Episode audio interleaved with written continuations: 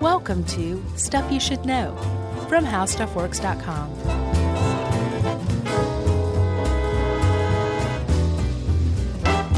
Hey, and welcome to the podcast. I'm Josh Clark, and there's Charles W. Chuck Bryant, and first time ever guest producer Andrew is here. Ooh, it's very exciting.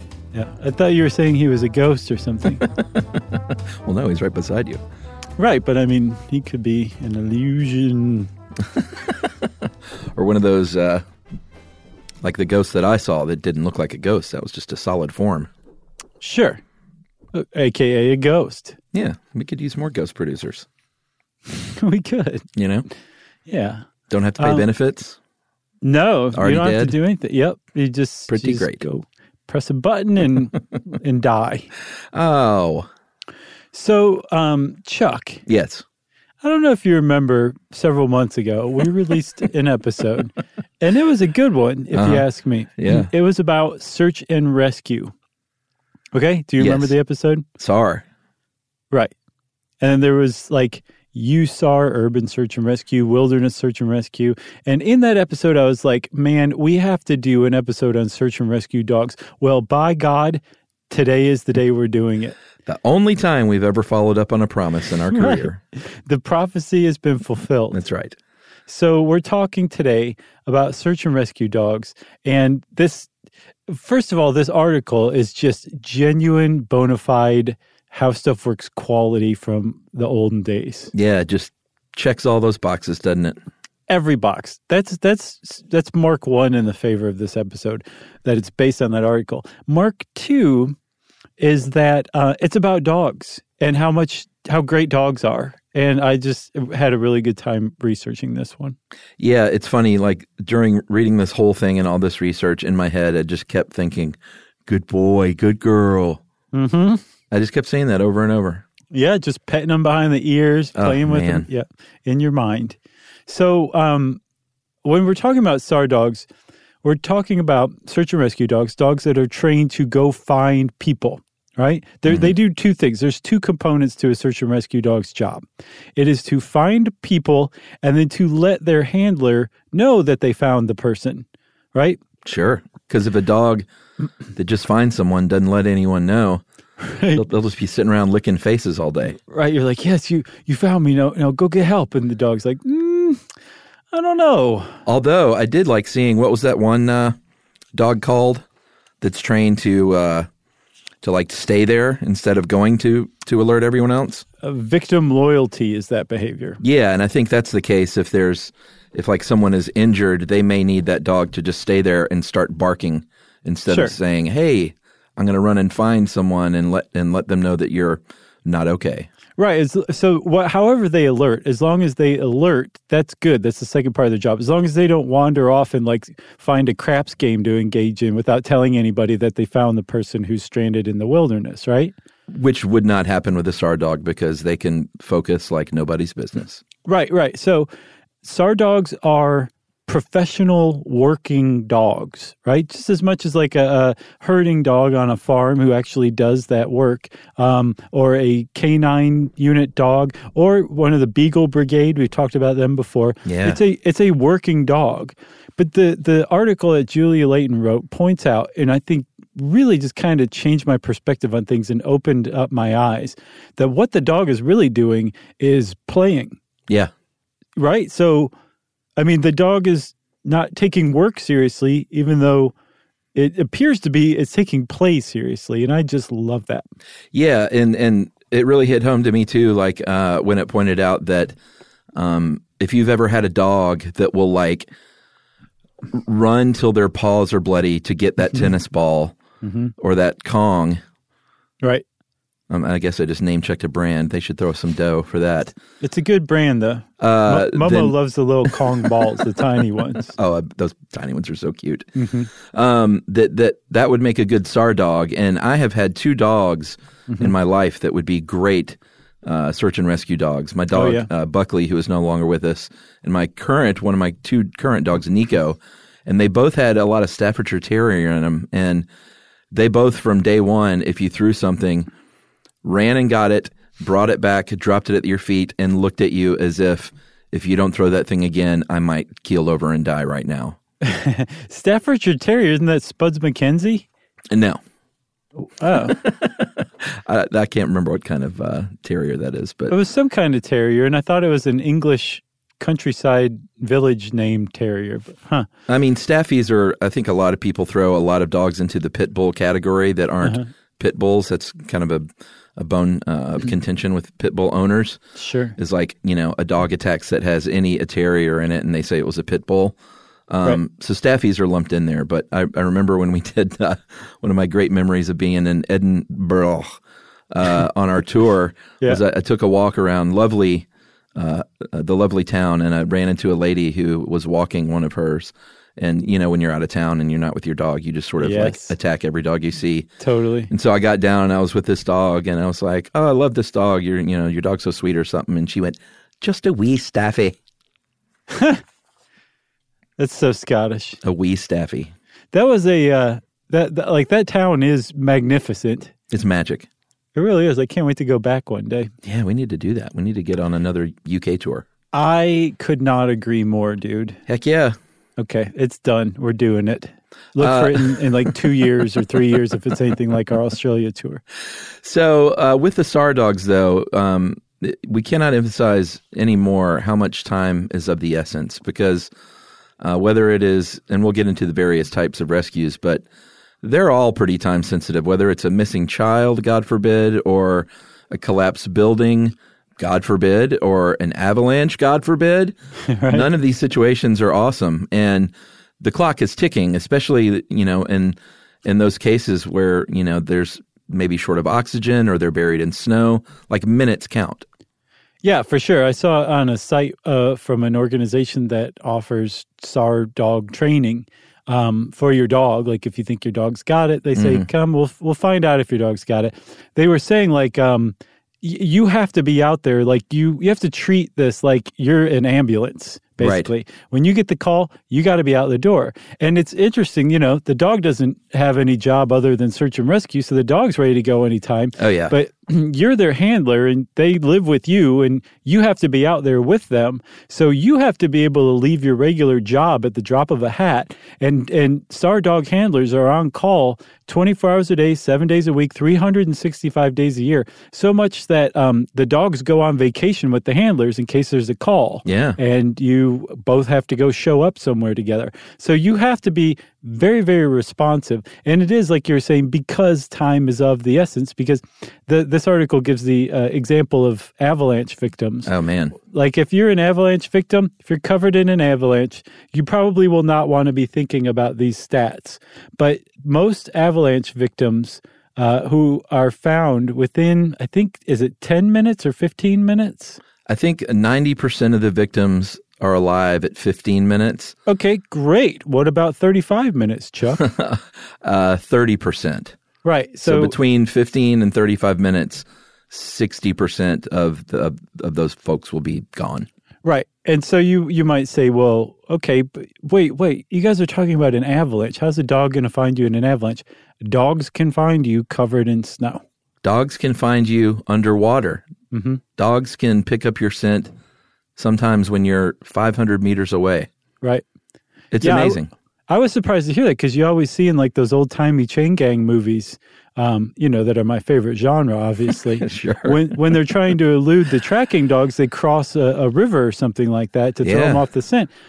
And that probably works for for tracking dogs, and we'll talk about the difference between these dogs.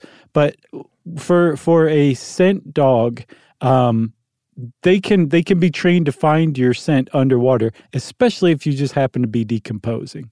Yeah, and especially if that dog is a bloodhound. Um, Mm-hmm. And in those old timey movies that you love, it seems like it's always a bloodhound or you know a pack of bloodhounds, and the and the dude you know who just escaped from prison is runs through the river, and usually in the movie they're they're like you know dr- drat it all, they just threw us off the scent. right? Somebody throws their hat to the ground. it's Walter funny because of those kind of because of that whole thing, that whole um that genre or whatever, that Mm-hmm. prison escape thing. I unfairly associate bloodhounds with scary backwoods like redneck police officials. Yeah, yeah. You know what I'm saying? Because they're always with them. But that that doesn't mean that the bloodhounds are scary. No, they're great. Sure. Good old hound dogs. Yeah. Elvis wrote a song about them. Yeah, but it wasn't favorable. Uh, that's true. You know, lying all the time. I wonder, but Elvis wasn't talking about dogs. No, but he was comparing somebody who he didn't have in a high opinion or high esteem to a hound dog. I wonder who that was about. And he probably had no idea that he was giving them quite a compliment.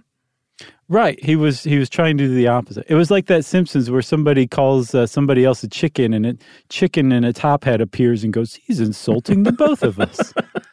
They uh, Elvis should have said, "You ain't nothing but a hound dog," which is actually the most talented scent dog of all time. right. That would have fit too. You ain't nothing but a hound dog. I hold you in deep admiration.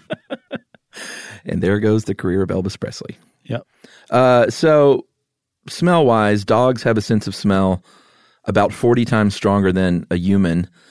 And this is all dogs. It doesn't mean all dogs make good SAR dogs, but just because little Momo is, uh, you know, like a little curly, cute lap dog, Yes. doesn't mean that I mean, Momo may not be a good SAR dog for obvious reasons, but that doesn't mean Momo can't smell a dead body in the ocean. No, and she does. She just she goes and finds a game of craps instead of telling anybody about it. that's because that's how you've trained her. Sure. Now, Momo would not be a very good SAR dog.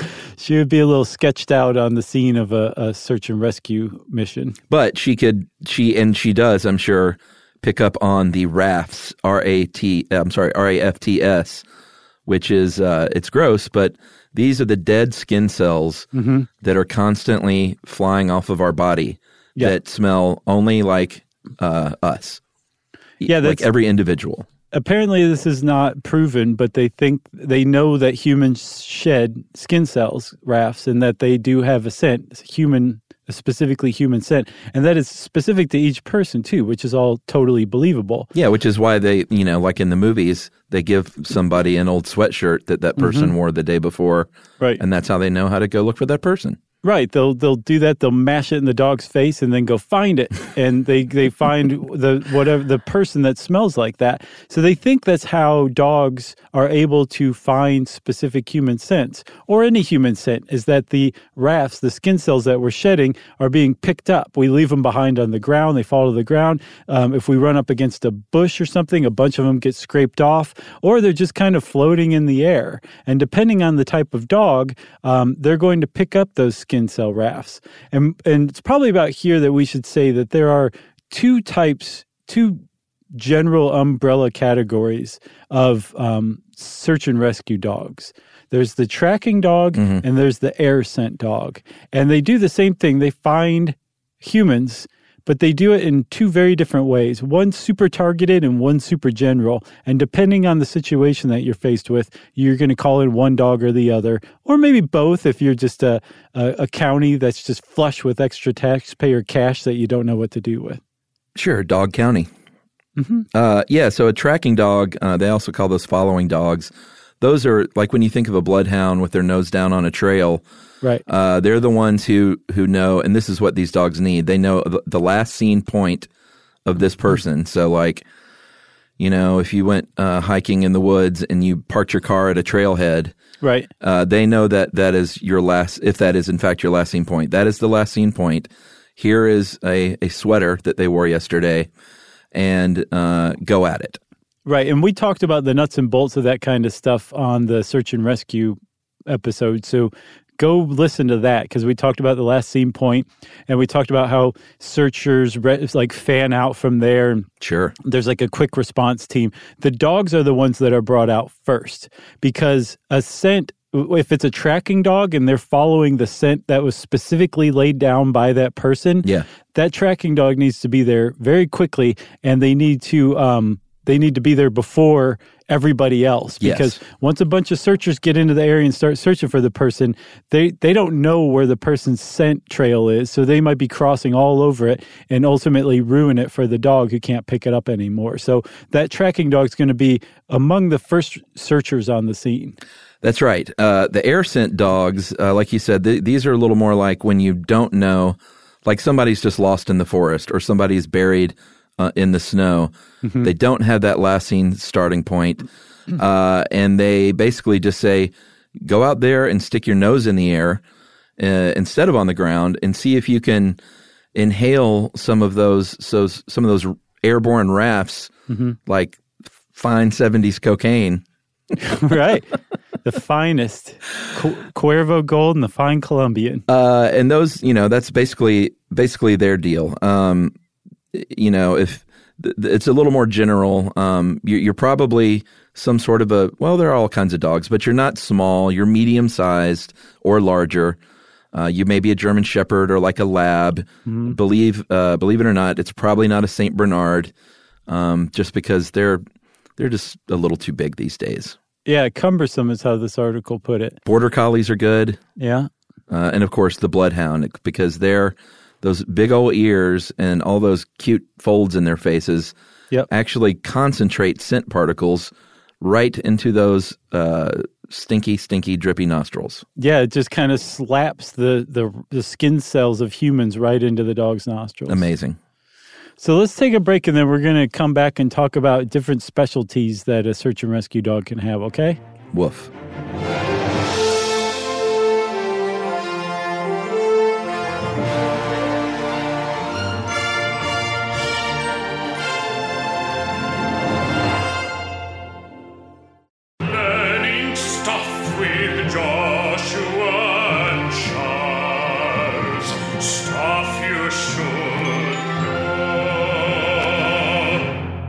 Okay, Chuck, so we're back. We're talking now, if you'll follow me in this line of thinking, Okay. about the different specialties search and rescue dogs can have. Go. Yeah, this one is uh, sort of the saddest specialty, but the the cadaver dog, um, very very important though, because uh, you know people need closure in their lives, and if you've lost a loved one, uh, literally lost a loved one, and you don't know where they are, and they end up not surviving that uh, ordeal, then you would still like to give them. Um, a burial of your choice, or you know, however you want to do things in your family. But Wow, that was that was a lot. well, I was saying a proper burial, but that means a lot of things to a lot of people. Sure. Could be a sky burial. Sure, it could be. Remember those? Oh, yeah, that was a great one. I don't remember what that was on, but that was a good one. Buzzards, right? Just picking at your body. Yep, up in the Himalayas. Uh, so they are they are specifically trained to search for human remains and those uh, decomposition gases uh, and those skin rafts still. But uh, that that is pretty amazing because these dogs can find it says a single human tooth or a single drop of blood they can detect. Right, right. Because you know, first of all, they're they're naturally um, able to to detect that kind of stuff. But then the training they receive really kind of narrows and, and focuses that that natural ability they have. Yeah. But when when I was looking up cadaver dogs, as of course I did, I was like, how would you train a cadaver dog? What are you? Where are you getting the dead bodies? Body farm? A- apparently, if you are training cadaver dogs, you can apply to get like decomposing human tissue. Wow. You have to you have to like get a license for it, I believe, or a license to have it. Um, but apparently, it's hard to come by. So trainers will like use their own blood Oh wow. to train dogs to find blood. There's also a company um, that makes a uh, scent of an artificial training scent called Sigma Pseudo Corpse Scent, God. and it comes in three flavors: uh, recently deceased, decomposing, and drowned. And you can train a dog on this um, on this scent. It's close enough approximation that they will learn to follow the scent and find decomposing human remains. So two people uh, buy those creeps, uh, creeps and uh, SAR trainers. Right, and uh, like, it, but just two people buy the bottles. They're like a million dollars each. Yeah, and they go out on a Tinder date and they're like, just a little dab of drowned body behind each ear, Ooh la and la! I'm all set. Yeah, Uh, all right, water dogs are the next, and those uh, search for drowning victims. Obviously, uh, they are generally in a boat at some point, and we'll talk about their training. But one of the one of the big parts of training is to make sure that these SAR dogs can ride in helicopters and ride in boats and ride on a a, a, a snowmobile. or whatever, you know, an ATV. What are those things called? Yeah, ATV. Four wheelers. Remember Yeah. they had three wheelers when we were kids. Man, those are so dangerous. Yeah, everyone's like, man, these things sure do tip over a lot. Right. Maybe we should add a fourth wheel. Yeah, there you go. And then now it's stable. And it's, oh, man, those were so dangerous. The I remember when they came out, and it was like twelve year olds dying all over the place with those things. I never rode one of those. I didn't either. My mom would would not have let me near one of those. I was a uh, go karter. Oh, lucky. I had I didn't have one. You know, we never had any of that stuff because my parents were teachers, so they were like, draw a picture of one. um, but my my really good friend growing up lived out in the in the woods in the country, and he had two sort of homemade go karts. Uh, not sort of homemade; they were totally homemade. Uh, they weren't like the, the you know the super sweet things you could buy, Right. but they had the land where their dad built like a dirt track, and it was the most fun thing I ever did as a child. that's awesome. It was awesome. Yeah, it was always the friend out in the country that had the go karts. Sure. Yeah. Yeah, not a city folk.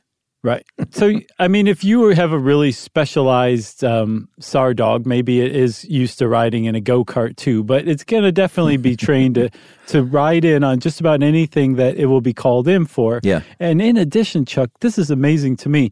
They are totally fine with being lowered down the face of a cliff in a harness on a rope Yeah. stuff like that. Like they're trained to, um, as we'll see, they're trained to basically keep it together in some very weird situations for dogs. Yeah, and again with my dog Nico, the the Staffy, uh, I have you know two dogs, and they've both been on boats. And Charlie, the uh, the Sheltie mix, kind of just hides under seats, Right? whereas Nico is we call her the hood ornament. She just sits as tall as possible, front and center, and her nose is just.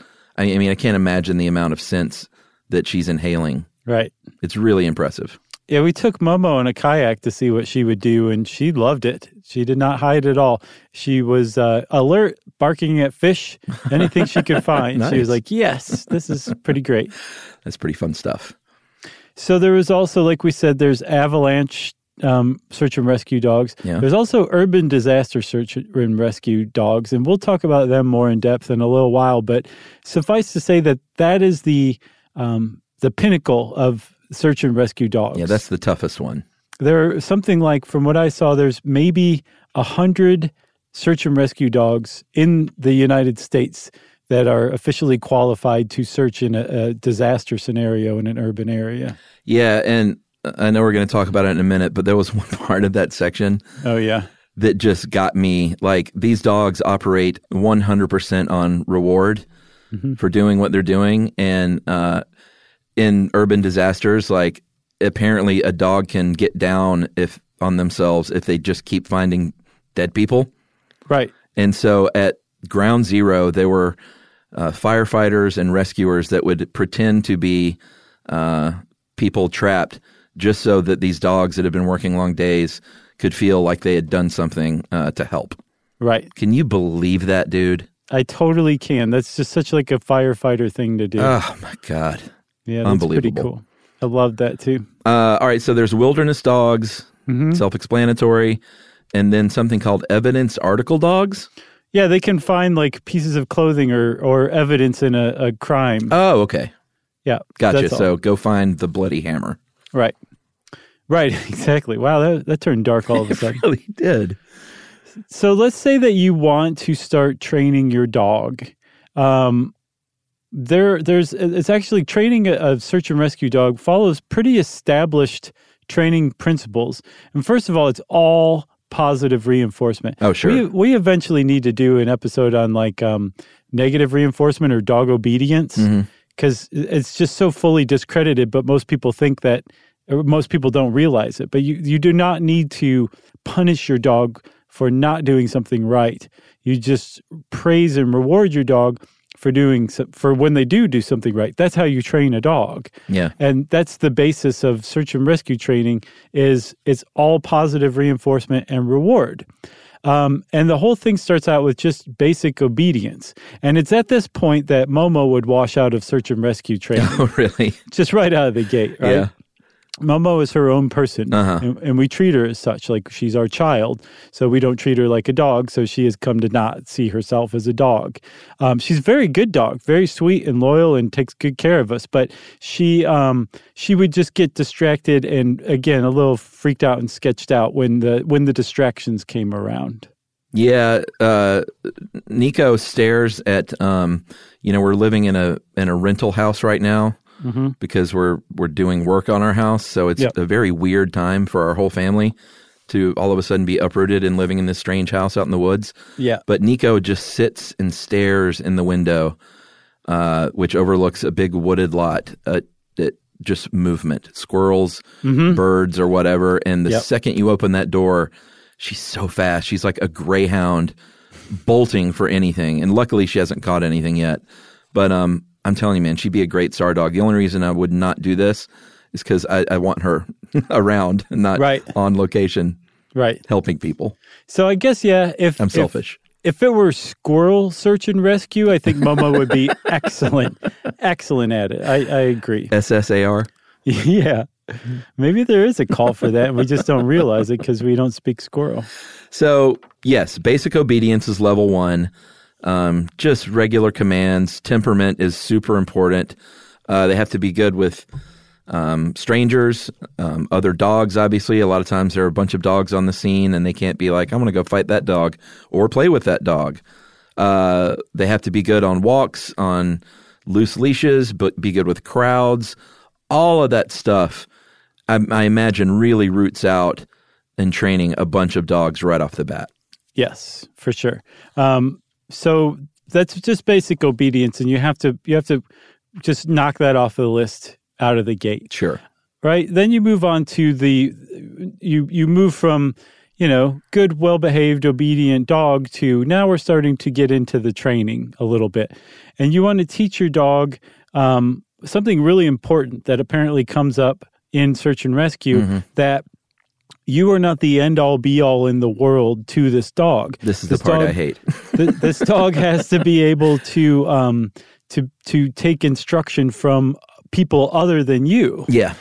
And to also show a tremendous amount of concentration, self possession, non distraction. And the way that they test this usually when they're training search and rescue dogs is they will um, take a dog over to a crowd of other dogs, and there will be other people milling about and all that. And um, you, the handler, will will ask the dog to to lay down or stay or sit and the dog and then you leave you go away at least out of sight. I think this article says 30 feet away and so you, the dog can't see you anymore.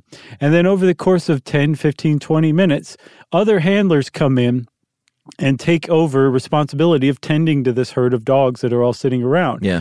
and if your dog will listen to your command that you gave one time, which is stay here or sit or lay down, whatever, the whole time you're gone until you come back and, and tell them that they can get up or whatever, then that's apparently the test for canine professionalism. Pretty amazing. And I'm sure there's probably a lot of different tests. There's no standardization for search and rescue dog training except for the FEMA certification for urban search and rescue Right. dogs. Um, so I'm sure there's different tests all over the place, but that's a pretty good glimpse of what you need to expect from your dog to to surpass the the second level, the second echelon, and move on to the third one. Yeah, the which is- second one is tough. The second one's tough. I think the third one is is genuinely tough. Not not necessarily for you training the dog. I think the third one is the tough one on the dog. Yeah, this is just raw physical and mental ability and agility. So, I mean, they're going through like an obstacle course, basically. You can go through tunnels, you can climb uh, an uh, incline of more than, uh, I think, a minimum of 45 degrees on each side, Yeah. like up and down. You can get into a a cherry picker like we talked about and go up really high without jumping out. Mm-hmm. Or be in that boat or be in that snowmobile or helicopter and not get freaked out. Like you have to you know they don't crank up the helicopter usually like once you get in. That thing and we've all seen M*A*S*H. You got to run up to a helicopter whose blades are spinning. Yeah. a lot of people don't want to do that No, no. So, but your dog needs to be able to like, come on, let's go. I'll, I'll, I'll the man, I'll man the machine gun. Yeah. Or, hey, get in this harness. I'm going to attach you to my chest and we're going to rappel down this mountain and you just got to be a good boy. Yeah. And they do. I mean, once they reach a certain level of training, they do. Uh, and then the final is is tracking. Obviously, um, well, I mean this is this is after they pass those three levels, but um, tracking is uh, urban tracking is level one, like you talked about. That is that's the hardest thing to do, and this test is just off the charts to me. What they have a person do is they will be the target, like the you know the the whatever they're looking for.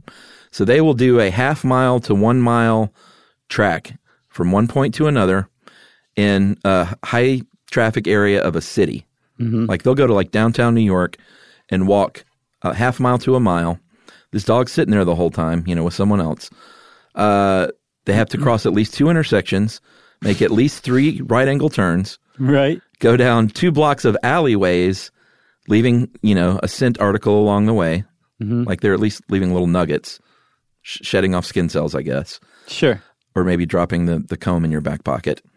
Uh, then once you have laid down that track, another person crosses that track uh, in at least one place. So Mm-hmm. Just they're don't- adding scent, basically trying to throw this dog off. Right.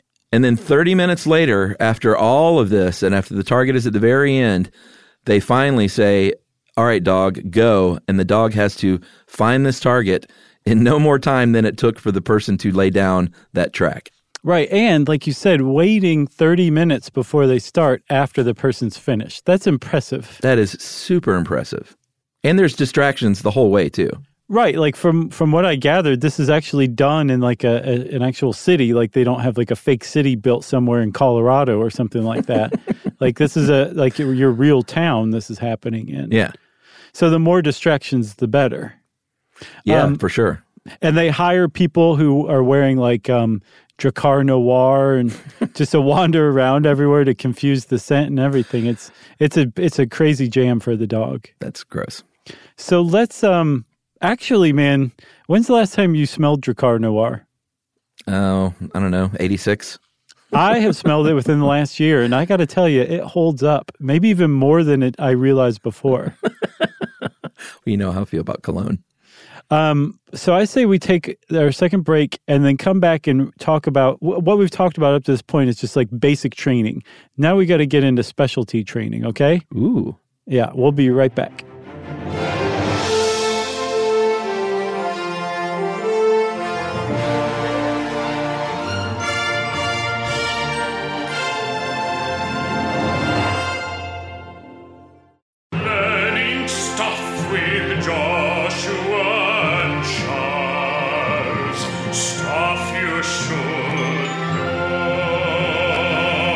Okay, so Chuck, your dog has been through SAR training or basic SAR, basic training for SAR, Yes.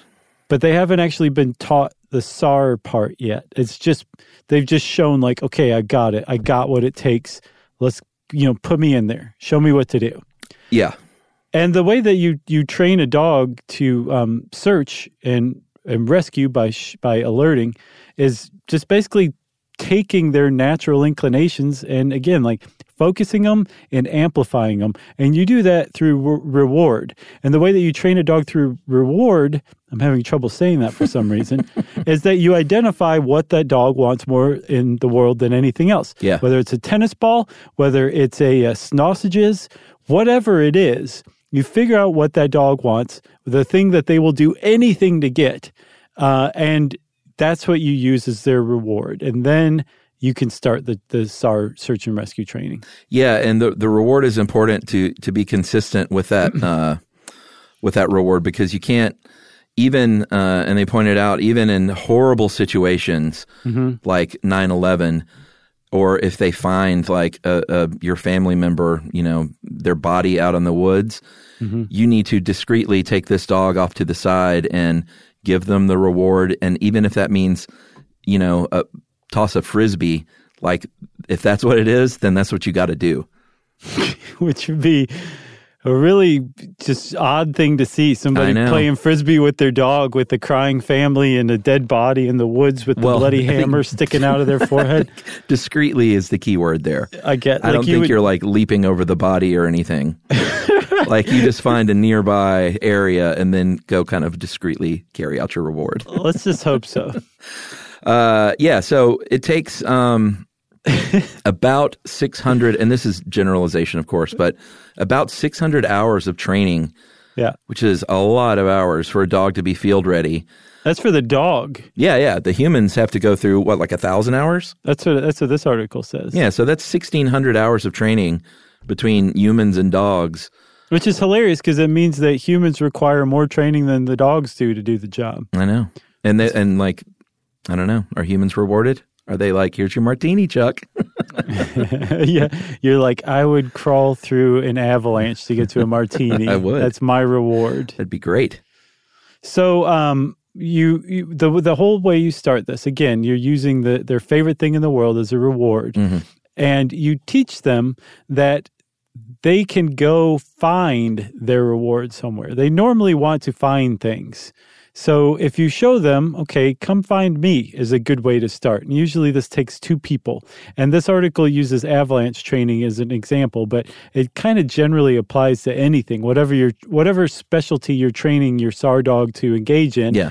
that's what that's kind of what you would teach them. So if you're if you're training them under avalanche um, guidelines, you would go dig a hole in some snow, and in perfect perfect line of sight with the dog, you would go no no no no and like go run and jump into the hole Yeah. in the snow, uh-huh. and you would have your assistant holding the dog back, and then after just a second after you make it into the hole, they let the dog go, and the dog runs after you. And when the dog comes to get you, you just praise it and love on it and give it its ball or its sausages or whatever it is. Mm-hmm. And the dog's like, oh, okay.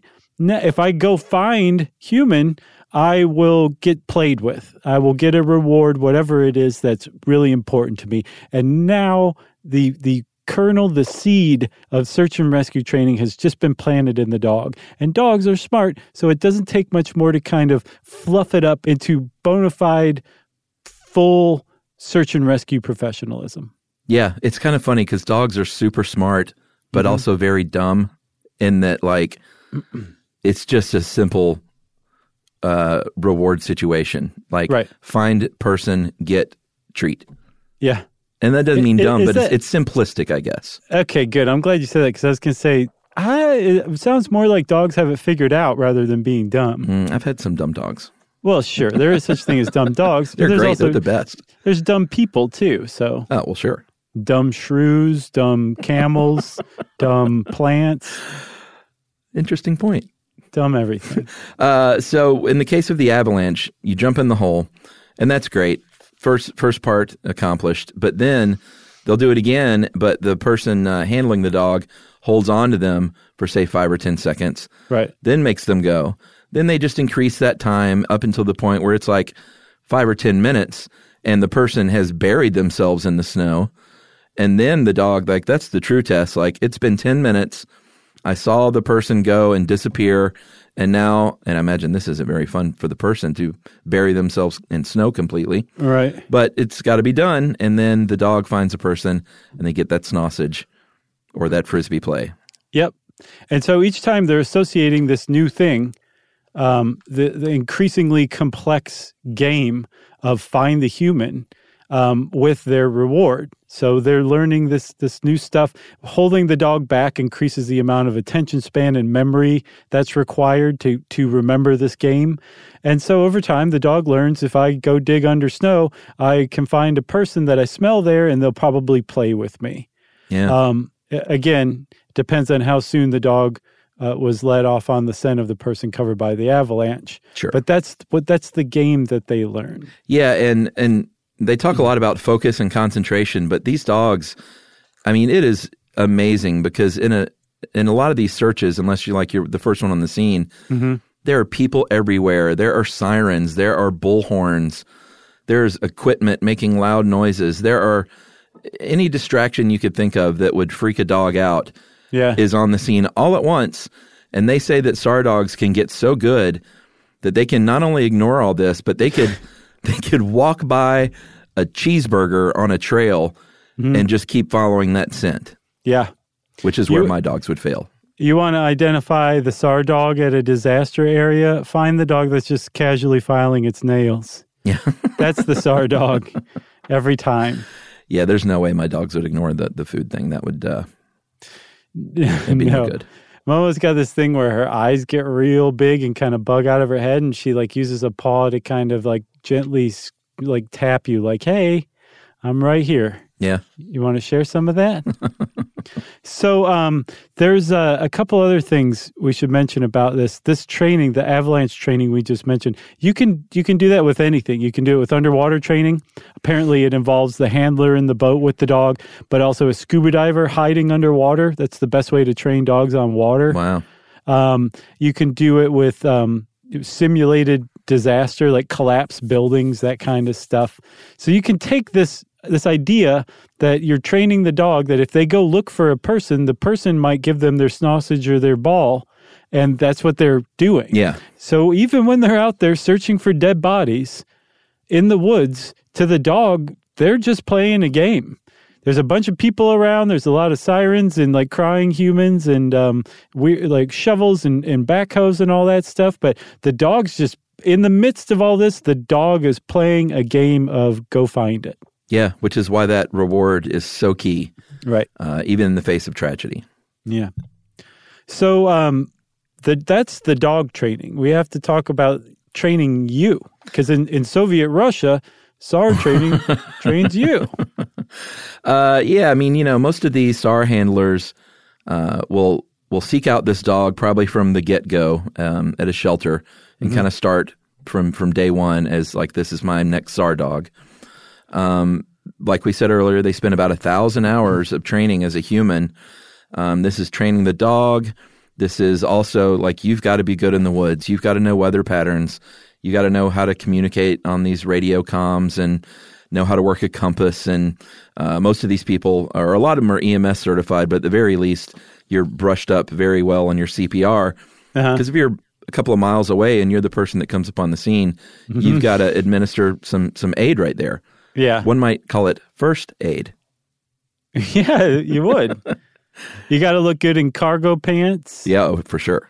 Uh, you got to have a nice pair of hiking boots. Got to be able to wear a boot. This article um, quotes a uh, search and rescue handler um, who who says the the chief thing that you have to be able to do is to know where you are at any given point during the search. Yeah. Um, you have to precisely identify your coordinates, which means you have to know that GPS, the compass, the map, all that stuff you said. But you also have to know it while you're following your dog with a flashlight at night, because apparently at night is the best time for a dog to search. Crazy. So you have to be really, really good at, at identifying your coordinates. And the reason why is because dogs will often um, give a sign, they'll alert that they found something, even though there doesn't seem to be anything there. But if your dog does that, you want to note down the coordinates and you keep searching. And if some other SAR dogs come along and they they note the same area and everybody compares notes afterwards, there you're going to go back to that same area. Yeah. But that that you need to know exactly where the area is so you know that there's something there and how to get back to it. Yeah. So you really need to know what you're doing with with um, self coordination is what I'll call it. Yeah, I would fail, even if Nico was great. My my legendary uh, sense of poor sense of direction would disqualify me. Yes. So that's why I don't do this. Didn't you get trapped in a cave once? Uh, no, I didn't get trapped. you just didn't feel like leaving. Uh, no, what are you talking about? I went caving and I went in and I went out. Okay, there was no problems. I thought there was a problem. No, I mean the problems were. Uh, it was kind of scary, right? but I, I was I was with experienced spelunkers who who got me all through it. Sure. But yeah, there was that one pancake part that you freaked out when I even told you about it. Yeah, I don't want to talk about it. So, uh, if you are a SAR team or you have a SAR dog, um, you are, like you said, on call at all times, even if you're on vacation. That's why you travel with your dogs a lot. Um, you are always ready. And I imagine it could ruin a vacation, but if you're sitting around, you know, pushing papers in an office, you you probably look forward to that call Oh yeah. to get out in the in the woods and do what you were trained to do with your with your best pal. Yeah, exactly. So you get the call out. Uh, you load up all your gear. You you head out there. Um, it depends on what's going on. You might be hopping on a helicopter or a boat again, depending what's going on there. Um, and this is where that obedience and all those distractions come into play. And you're you're you know it's up to you as the handler to be the alpha, even though your dog needs to be good off leash and on loose leash. It's still you're still in charge, Right. and that's and that's a big part of it.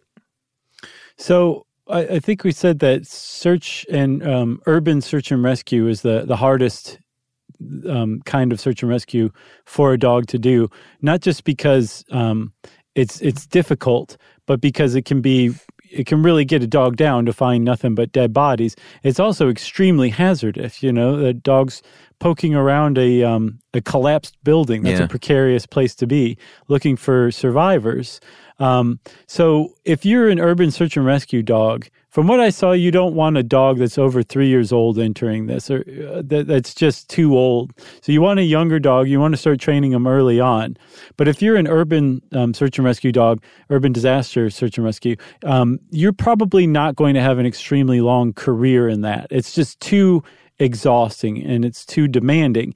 So you may, as you as you kind of move toward retirement, um, get moved to different types of search and rescue that are a little less demanding. And apparently, the last step before retirement is uh, wilderness search and rescue because to a dog, it's just a great day out in the woods. Sure. that's it's as good as it comes. Yeah. So after after four or five years on the scene of collapsed buildings, Yep. you get to run around the national forest and uh, and look for folks. Yep. And then after you finally are retired, you get to lay around all day and chase those squirrels you've been wanting to chase that whole time. Yes, and unsurprisingly, um, I would say most all of the time you are probably sticking with the the the trainer as their good boy or girl. But Yeah. if that is not possible for some reason, there are plenty of people that will line up to adopt a SAR dog. Oh yes, because they are just as uh, as um, well trained as they come. That's right. Uh, you got anything else? No, man, I, I, I love these dog cats. Sar dogs, yeah. I'd love to do something about just breeds and the original dogs and how they evolved and all that good stuff. Okay, have we not done a how dogs works? i I'm sure we have. Yeah, but I don't know if we got into all the. Uh, you know, there's that movie out about the uh, original dog, the original domesticated dog.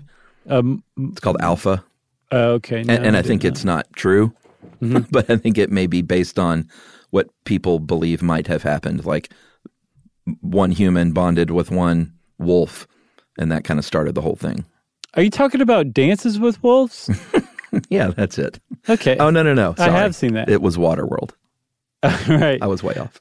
Oh, that's funny you bring that up. I was thinking about that movie the other day and just how perfect the casting of Dennis Hopper was. Because whoever Sure. casted him was like, this movie's off the rails before we even started shooting. Yeah, let's get Dennis Hopper and Gary Busey in here. Was Gary Busey in it too? No, he Oh, and I don't want to make fun of Gary Busey. He's No, you shouldn't. real troubles. So, well, way to end this on a downer. We'll just stop right here. If you want to know more about SAR dogs, just start looking it up. There's all sorts of training resources and everything you could hope to find on the internet. Um, and since I said that, uh, it's time for listener mail. Uh, this is about Pando. Yes. Um, and I have to say that since we did that episode, I often listen to brown noise here at work while I'm trying to concentrate on my, my earbuds. But I have since switched to aspen forest Oh, nice. and, and wind. There's a great like hour and a half recording of uh, in the field of a it may be Pando for all I know, but it's really really lovely. Highly recommended. Cool. So, uh, all right, here we go. Hey, guys, uh, and Jerry. Hope you're having a wonderful day. Really enjoyed hearing your episode on Pando. My family's been taking an annual camping trip to Fish Lake, Utah since the early to mid 90s, which is only a mile or two down the road from Pando. Mm-hmm. It's like, how do you go a mile from Pando that's that big and just not go into Pando? right. You know? Maybe they don't know about Pando. Oh, he knows. Oh, He said, I've been hearing stories about it since I was little and have always been astounded by the magnitude and resilience of an organism like that. The ungulate fences start right on the side of the road, and it's like night and day. Uh, you're driving along in a fairly sparse aspen grove, and then bam! There's a wall of tall, dense aspens on one side surrounded by a fence. The other side of the road has a fence as well, but there's often cattle roaming, and the tree population is considerably thinner. boo. I'm an oil painter by trade and recently did a commission of a nice little spot in Pando. And included a little picture here in the email of the finished piece. Oh, cool. Uh, it is a wonderfully gorgeous place. Saddens me to hear how much uh, danger it's in. Thanks for getting the word out there, guys. Hopefully, something can be done. Uh, hope all is well. That is from Lawson Barney in Colorado. nice. And asked him if people could view his art, and he said, just go to Lawson Barney on Instagram, L A W S O N, all one word, capital B A R N E Y on Instagram to see some of his stuff. yes. Uh, Instagram is a great place to find artists these days. That's what I hear. Uh, are, are you not on? Oh, no, you know me. You gotta check it out. While you're there, check out um, an artist I love called uh, Christian Rex Van Minnen. Ooh, Amazing. I'm going to check out Lawson Barney too, at the very least because he's got a pretty awesome name. yes. Uh, if you want to talk about artists that you love on Instagram, turn us on to some. You can go to our website, stuffyoushouldknow.com, find all of our social links. I also have a website called thejoshclarkway.com, and you can send us an email. Send it off to stuffpodcast at howstuffworks.com.